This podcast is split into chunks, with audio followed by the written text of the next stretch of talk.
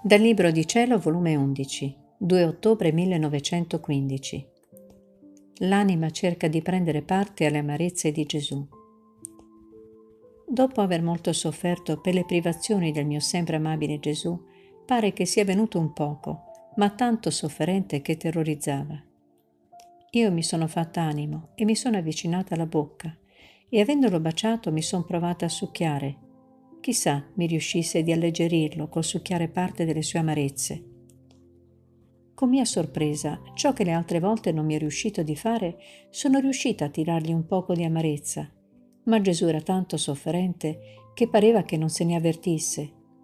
Ma dopo che ciò ho fatto, come se si scuotesse, mi ha guardato e mi ha detto, Figlia mia, non ne posso più, non ne posso più.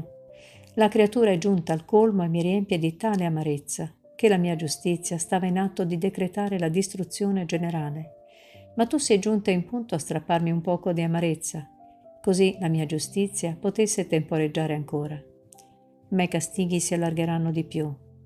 L'uomo mi incita, mi dispone a riempirlo e quasi a satollarlo di dolori e di castighi, altrimenti non si ricrederà.